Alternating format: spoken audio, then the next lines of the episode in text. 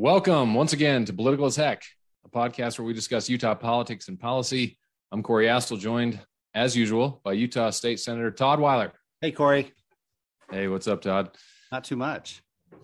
This was a big week. I think I think we could all agree on that. And so let's just dive right into the big news. Governor Cox vetoed H B eleven. That was a bill that would bar transgender athletes from playing high school sports. Supermajorities of the Utah House and Senate voted to override the governor's veto on Friday. Todd, you voted to uphold the veto and allow yeah. transgender girls. That means, uh, that is to say, uh, former born males tra- transitioned to female to play girls' sports. Why don't you tell us about your decision? Well, you know, I think uh, probably five or ten years ago, I would have uh, voted to override the veto. Um, I think that for me, and I've, I've, I've talked to a lot of other people, I think the more transgendered people and the families of L G B T youth that you meet, um, it, it kind of tends to you know, change your perspective. And so ultimately, because the other ten states, including Idaho, that had previously banned, uh, passed bans of transgender participation in, in female sports, all of those ten bans have been enjoined by the federal court. And, and we are ninety-nine point nine nine percent sure that the tenth Circuit will enjoin Utah's ban as well. Um, I just want to emphasize, we're not really protecting women's sports with this because all we're doing is passing a law. We're going to spend millions of dollars defending the law, and it's going to be enjoined um, probably before it goes into effect on July first.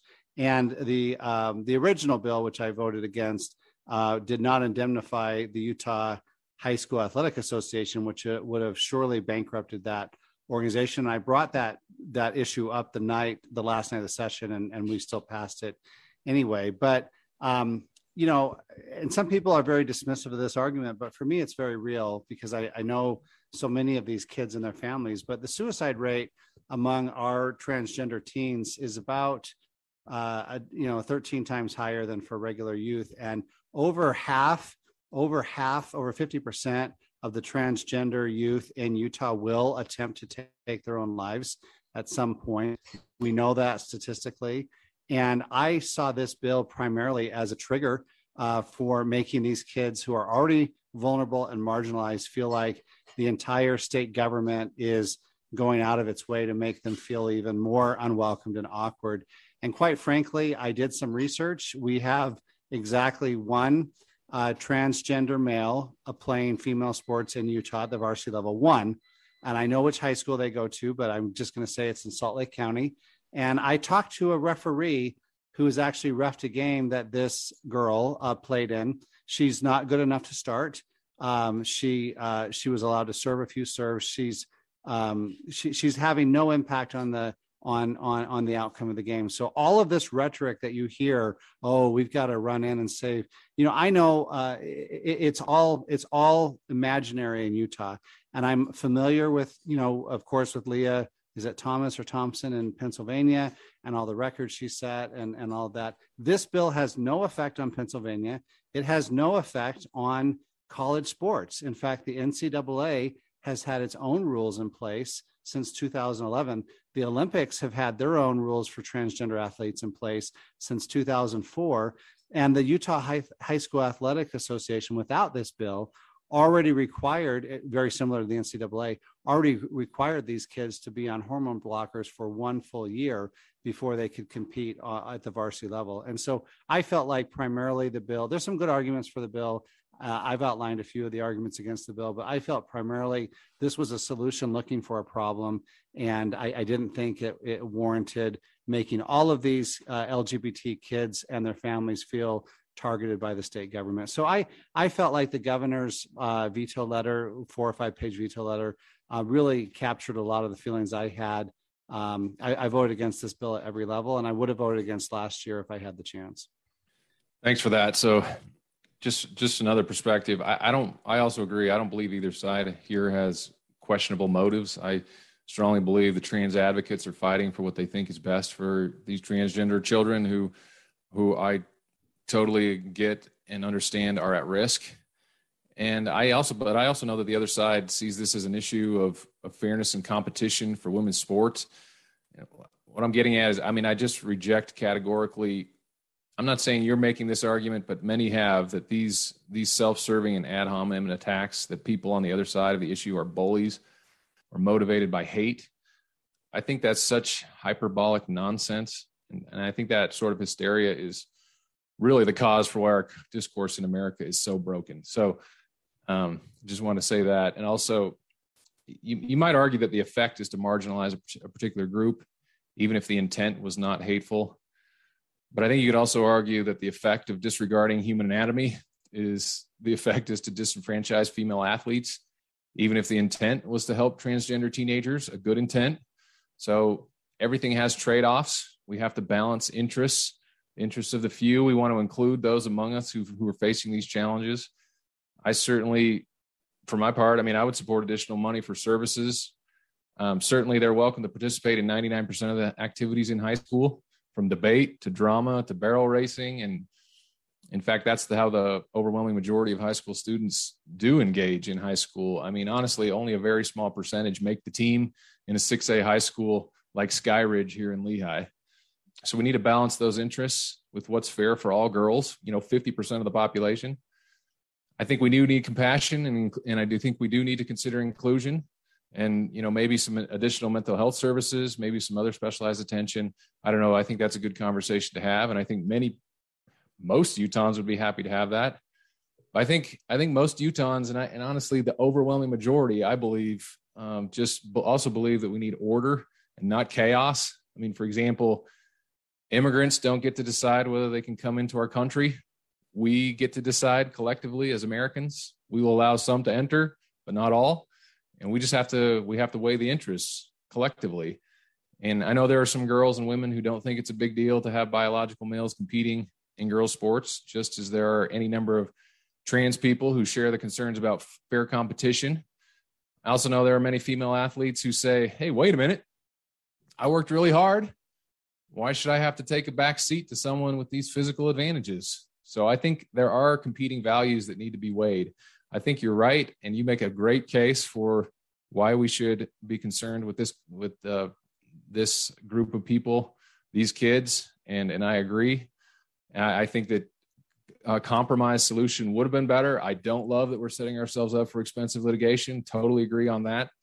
And I'm also not sure that an all-out ban was necessary, because you can certainly imagine a school that has difficulty fielding a team, you know, a, a volleyball team or something, or, or a, a softball team. But it's hard to f- come to a compromise or to craft a compromise. And I think uh, Representative uh, Kara Birkeland did a great job trying, but it's really hard to compromise with yourself when the other side really isn't interested in finding a solution. They're much more interested in in uh, his histrionics and this war of attrition. So I do want to also really quickly address one one uh, common uh, criticism that I'm seeing on the internet, which is Uh, that the legislators, you know better than that, me, but but the legislators supposedly are only doing this for the convention, for the primary. I mean, honestly, I think that's just another way of saying that they recognize the will of the constituents, right? And so, honestly, you're not you, but like those who are making this argument, I mean, I think your real quarrel is with the people of Utah, because this is overwhelmingly, you know, there there there is a view, and it's over. It's probably a seventy-five twenty-five issue, and among Republicans is probably ninety to ten or ninety-five five. But last thought, the governor called out the process fouls in his uh, in his letter. I think it was, he certainly articulated his view, called out the process foul, said that it was going to be expensive. Um, he implies that he would prefer a compromise solution. I think those are all fair arguments that you just made too, but I really do think that he buried the lead. His real quarrel with this issue is he, given the choice, would prefer no bill at all. My guess, Todd, is that's where you are too, but I don't want to put words in your mouth. I'll give you the last word on this. Yeah, I would probably prefer no bill again, because it's it's not a problem in Utah, and everybody's acting like um, the if we don't do this this session, the floodgates are going to open. And let me just say, the number of L G B T kids in our state is a very small uh, group of kids. The number of trans is a very small group of that small group, and the number of trans kids who want to compete competitively at the varsity level is a very small segment of that small group of that small group. And so I don't expect that next year we're going to have one hundred trans kids, and the next year after that we're going to have three hundred. And in fact, like I said, the Olympics and has been dealing this with, with this for two decades, and the, the in N C double A, the High School Athletic Association, has been dealing it for over a decade. And we have one one biological male-born biological boy who is now compete wanting to compete as a transgender female, and I believe that athlete uh, graduates in two months. So this bill doesn't even go into effect until October. And so I do I do believe now. No, I think there's a fair argument to be made that we want to get a policy in place before we have maybe five students or ten students or twenty students. I'm not sure that we'll ever get that high, but we already have a policy in place, and that is you have to be on hormone blockers for a full year um, uh, be, before you can compete at the high school level. And that's why we only have the one. And so again, um, I don't, I don't, I, I don't think there's any legislators that hate trans people. I think that some legislators uh, chose to try to protect the biological females from having to compete against uh, quote unquote boys. And others were like me, were more concerned with, you know, protecting some of the most vulnerable and marginalized uh, kids in our state. And so I, I don't think anyone was motivated out, out of hate. Um, I, I do think though, um, I, I do think though, the Republican Party nationally is making a, a mistake, long-term mistake, by by trying to double down on being anti-L G B T. I don't think it's a long-winning strategy. And I'll just give you an example of that. I was shared a uh, this week uh, a survey from students at West High School. seventy percent of them, over seventy percent of them, were fine with transgender females competing in female sports. And I think the kids are way ahead of their parents. I don't disagree with you. I think that uh, if we took a vote right now of the general public, I think that uh, they would vote the way the legislature did. I will say the delegates, um, Uh, especially this year, are more conservative than Utahns in general, and and that's not even debatable. It's it's it's uh, it's it's pretty evident.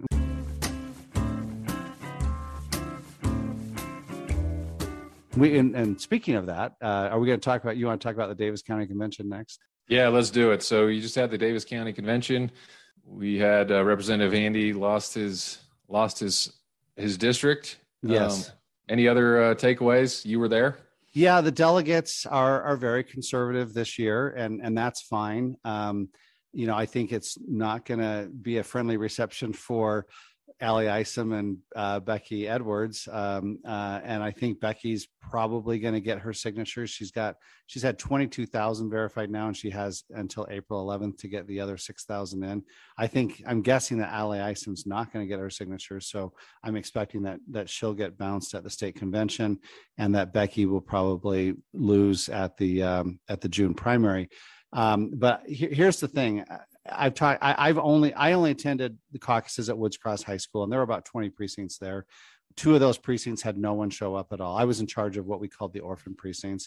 We had several precincts with one or two people. My precinct, uh, Woods Cross seven, Ho- hoorah. We had about a dozen people. We had a nice caucus. I was elected as a delegate, even though I'm not as conservative as some. Our other delegate that was elected is more conservative than I am, and that's fine. It's a big tent. But, um, at the convention, just whenever somebody threw out the red meat, you know, the crowd cheered, and and um, all of the all of the moderate challengers lost, and uh, uh, you know, and and uh, all of the what I would call less extreme conservative incumbents were forced into primary, and not only the legislators, but also on the county the county commission races. Um, I'll make one other observation: every single female that ran against an incumbent or or ran for an open seat um, uh, uh, lost to a male competitor. And and you and it may be that the males were stronger, but we know that the delegates are usually eighty to ninety percent male, uh, usually white male, usually Mormon white male. And, you know, these things have been pointed out for a decade, and and and the party, uh, I mean, I'm just saying, I, I believe in the caucus system. I've been a strong caucus supporter, but um, statistically, we've had we, we've known these. The fact that the, the the demographics of the delegates does not match the demographics of the state, and I haven't seen really the party take any steps to try to um, diversify that. I think there was one caucus about four or six years ago where we were kind of encouraged to elect more females, and I think we did that year. I don't think that that happened this year, but here's my point, Corey. With low attendance, the people that tend to come out are the ones that are angry or upset about something.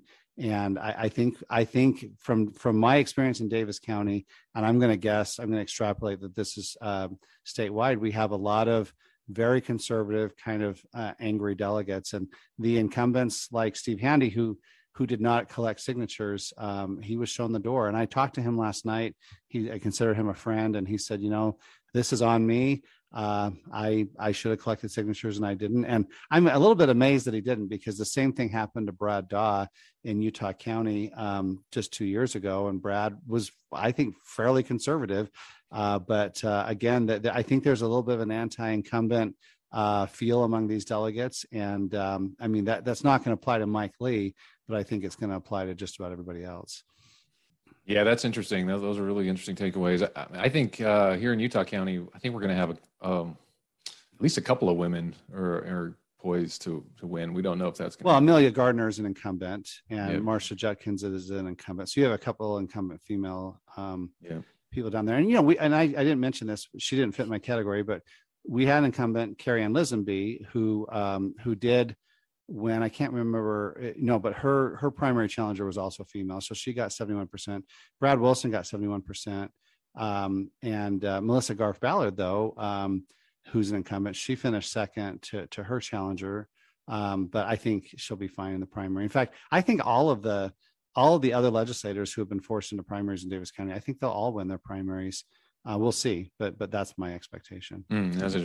I mean, it's interesting that Davis County did it so early too. So the Utah County Convention is in two weeks, and uh, man, that's that's a really tight turnaround. From yeah, so there was a because there's a short uh, there's a shortened election season this year because of um, some federal laws and things, and so I think they didn't want to do Utah County, Salt Lake County, and Davis County all on the same days, because we have like the governor and John Dugall, they want to go and speak at all of them. So they did mm. the northern ones um, yesterday. So Utah, I mean, sorry, Davis County, Weber County, Brigham, uh, what's Brigham City, uh, Cache County, and and then the one, there's a, Box Elder County. They all did their conventions yesterday. So it was kind of the northern mm. segment.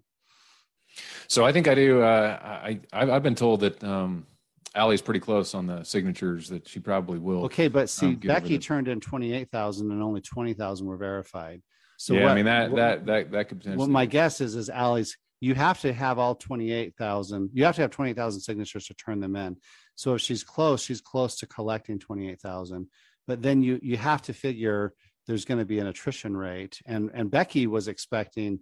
Uh, more than eight thousand of hers to get bounced. And so if if Allie turns them in next week and she has ten thousand bounced, then then she doesn't have a lot of time to make those up. Yeah, and we'll have to see. We'll have to see if that happens.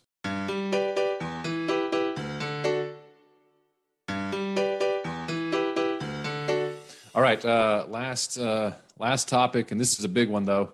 The U S Senate Judiciary Committee held hearings on the nomination of Ketanji Brown Jackson to the U S Supreme Court.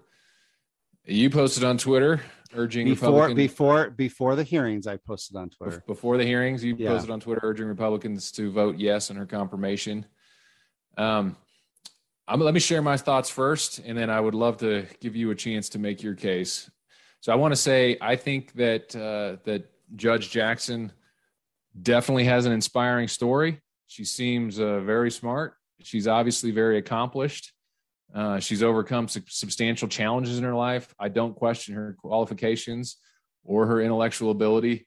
She seems uh, like she would fit on the court. Um, but Democrats changed the game many years ago. It used to be the case that if you were qualified, you got confirmed as a judge.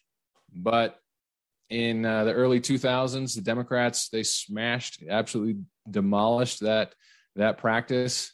And I'm going to give you a couple stories. Miguel Estrada, this incredible man from Honduras, came uh, to America very poor with a single mom. He had a speech impediment.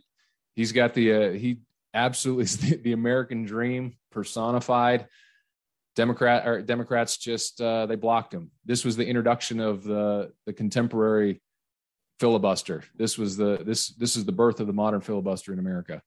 And then another one I'll give you, Janice Rogers Brown, uh, African-American woman, daughter of a sharecropper, a World War Two vet, her dad.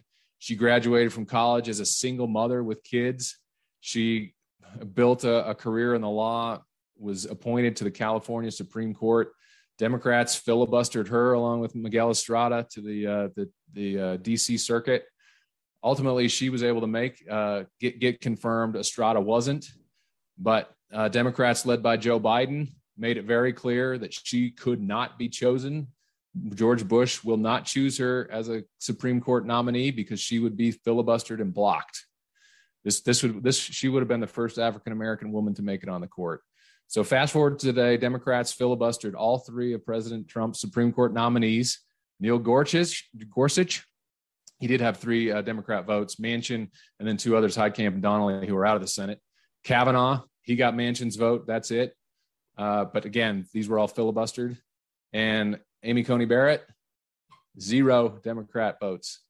Uh, and that's to say nothing of the dozens upon dozens of other judges the Dems filibustered really for no other reason than that they were not Republican, that they were Republican judges and not, uh, you know, liberals. So Biden, let's clarify the record. President Biden, when he was in the Senate, he voted against John Roberts.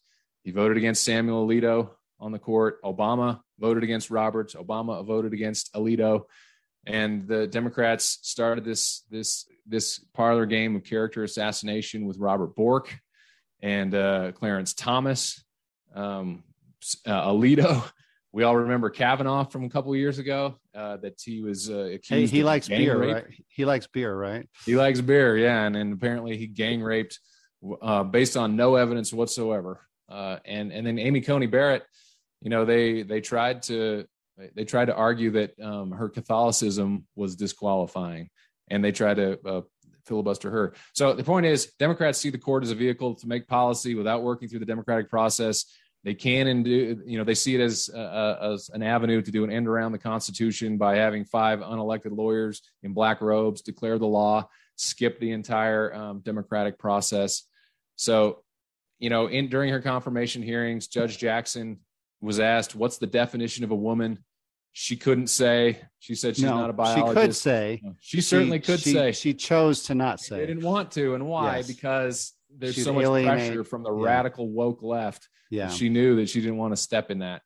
So she will be a predict. I think she's, I don't, I don't question her qualifications or her intellect. I don't uh, question her, her life story. She's got a powerful story, but I also am very confident that she would be a predictable vote against Second Amendment rights, against religious liberty, against the right to life.